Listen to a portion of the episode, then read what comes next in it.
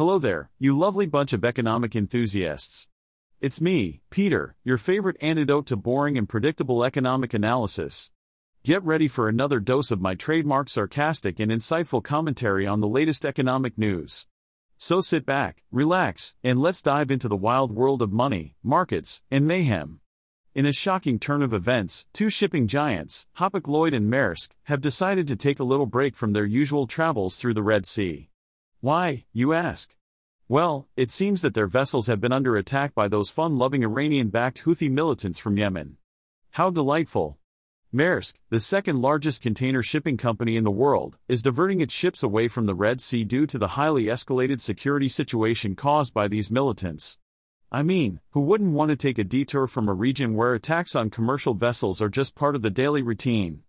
But don't worry, Maersk is deeply concerned about the safety and security of its seafarers. After all, employee safety is their top priority. That's why they have instructed all their vessels to pause their journey until further notice. It's always good to take a break from being targeted, don't you think? Hapag-Lloyd, another major player in the shipping industry, has also decided to join the pause party. They will be halting all container ship traffic through the Red Sea until Monday, and then they will decide what to do next. It's like a suspenseful episode of a reality TV show, but with ships instead of contestants. Now, let's talk about the Bab el Mandeb Strait.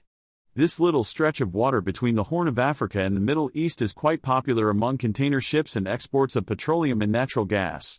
Approximately 12% of the world's trade, including 30% of all global containers, pass through this area. It's like a highway for goods, except with a higher chance of getting attacked by militants. Fun times. In case you were wondering, this is not the first time the Red Sea and its surrounding areas have caused a stir. Back in March, we had the Ever Given incident, where a container ship got stuck in the Suez Canal for six whole days.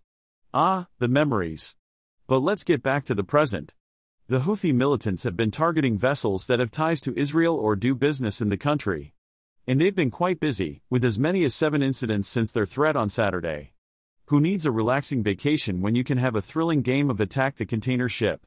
In response to these attacks, the World Shipping Council is deeply alarmed and concerned.